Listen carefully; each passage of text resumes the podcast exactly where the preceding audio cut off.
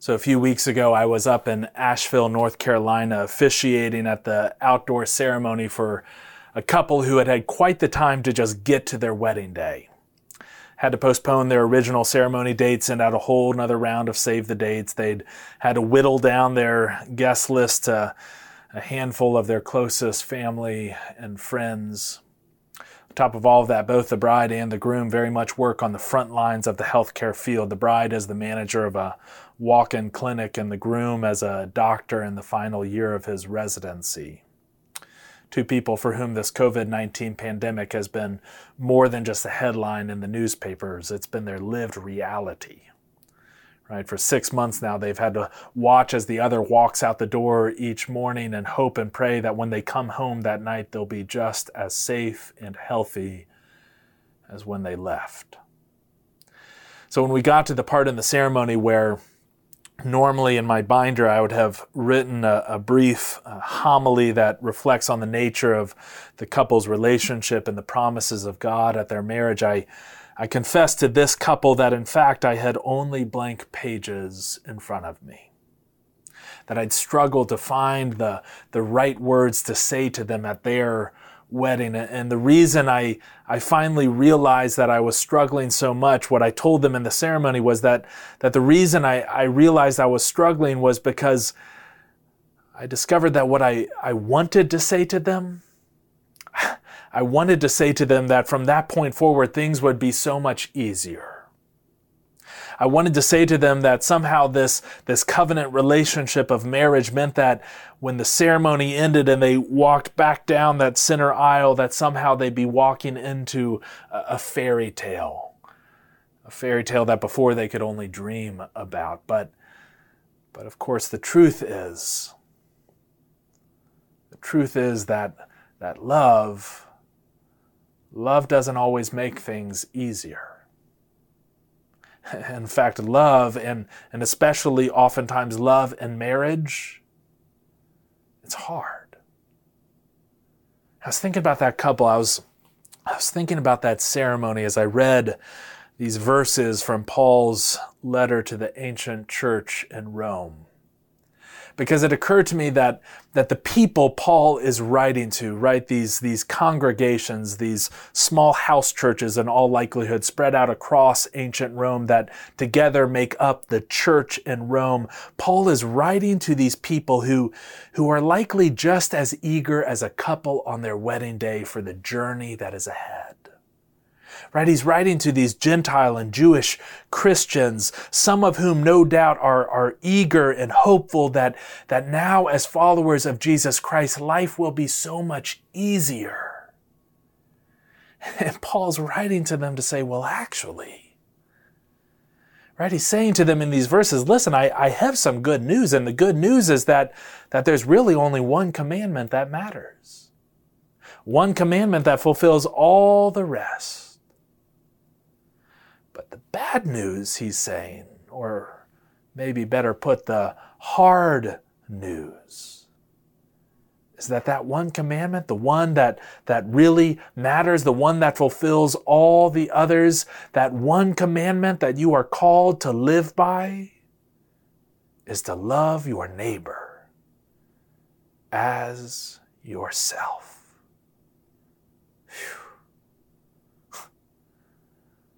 Loving our neighbor, now that's hard. We know it, don't we? I mean, just look around. Look around at our world. Look, look around at our nation. Look around at our own lives. Clearly, clearly, there is nothing easy about loving our neighbor. Someone was recently telling me about an episode of, uh, of Kids Say the Darndest Things, like the original one, 60s, 70s. Art Linkletter is the host. It's an episode where Art is interviewing uh, like six or seven year old girl, and his question for her is, What does love look like? And the girl, without really missing a beat, she says, Love looks like when I let little Johnny get in front of me at the water fountain. And Art responds to her and says, Wow, you must really love little Johnny. And her, her response immediately is, No, I don't love little Johnny. I don't even like little Johnny. God, when they told me that story, I, I love that line. I don't love Johnny. I don't even like him. Because in that one line, it illustrates, it illustrates exactly what loving our neighbor looks like. But it also shows us why it's so hard. Because what loving our neighbor looks like, it looks like letting the person go in front of us.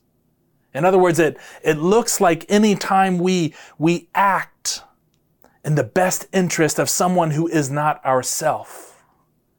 We act in the best interest of others.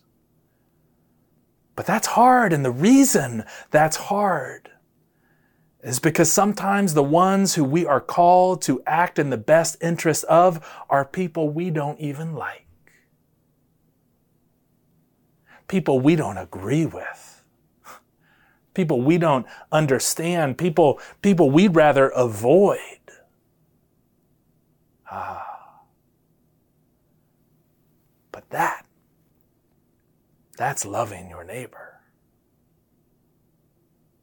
You know, there have been multiple gatherings in our own community in, in the wake of uh, the murder of Ahmaud Arbery, and there was one several months ago. I think it was on the day when, uh, when the first arraignment was happening for the suspects in that crime, the accused.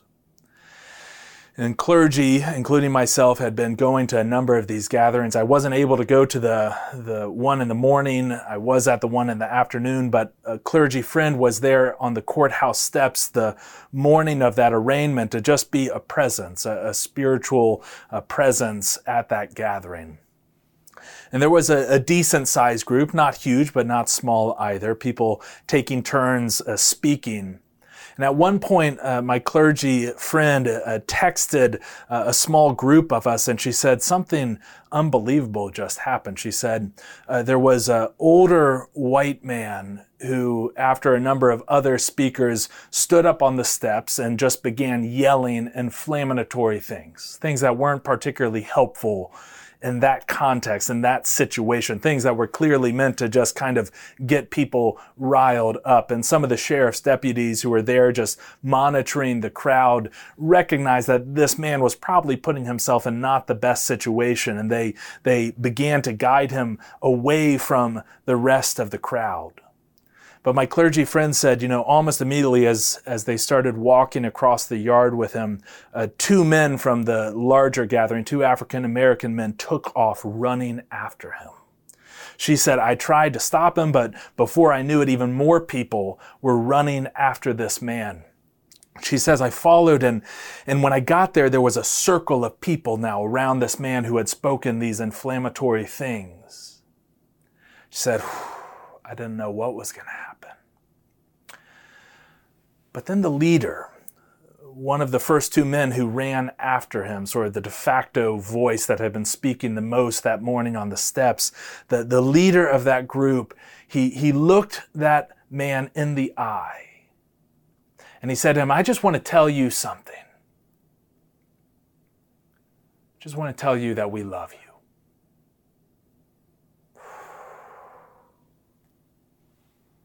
We just want to tell you we love you.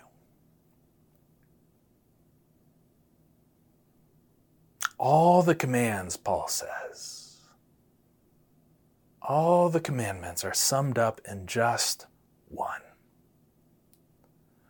love your neighbor as yourself. It's letting little Johnny go in front at the water fountain. It's running after the person who you definitely have a hard time loving and almost certainly don't like.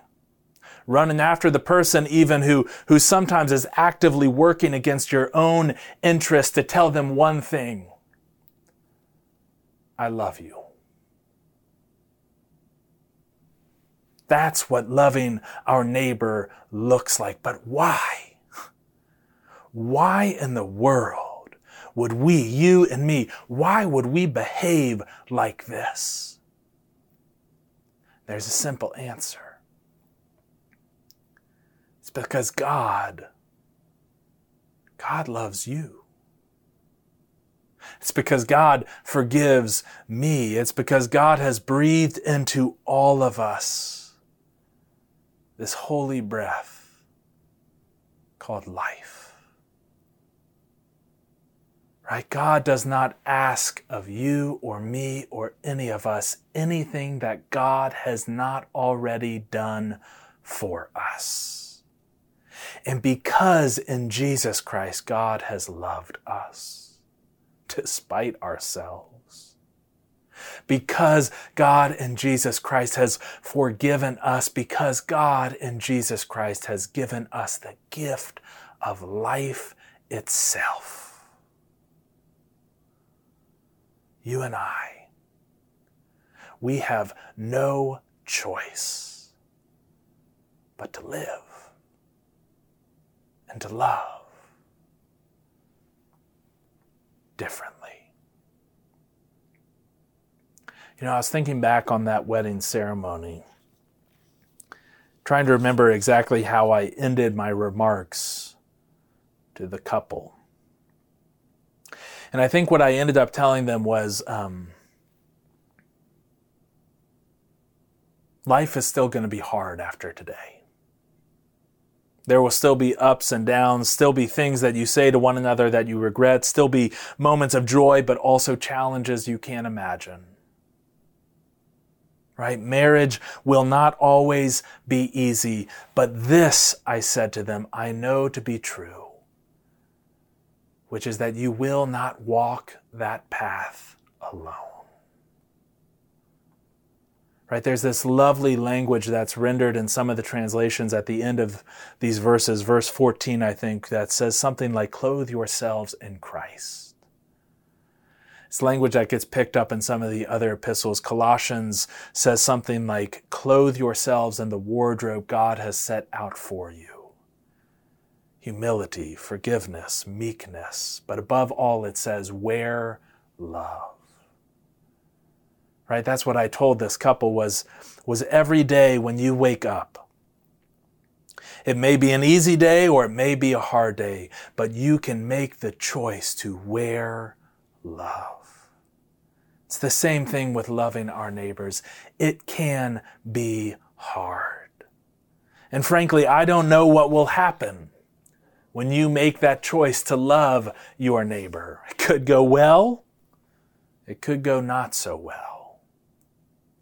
But what I do know, what I do know is that our world, friends, our nation, our own community so desperately needs people who are willing to live that one command to love our neighbors.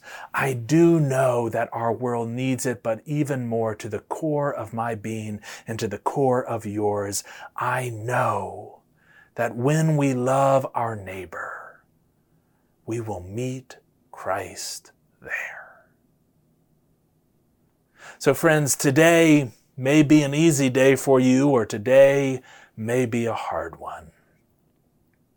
I can't make promises to you what will happen when you go out into this day, but what I can promise you is that if we go out as people who are sent and called to love our neighbors, just as much as we love ourselves.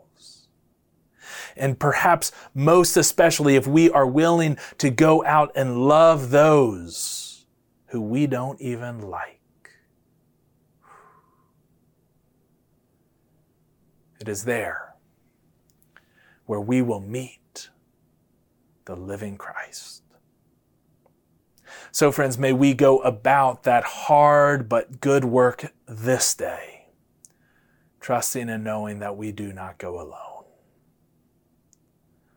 trusting and knowing that the power of the Holy Spirit, the love of Creator God, and the everlasting peace of Jesus Christ goes with us all this day and forevermore. And all God's people say together, Amen.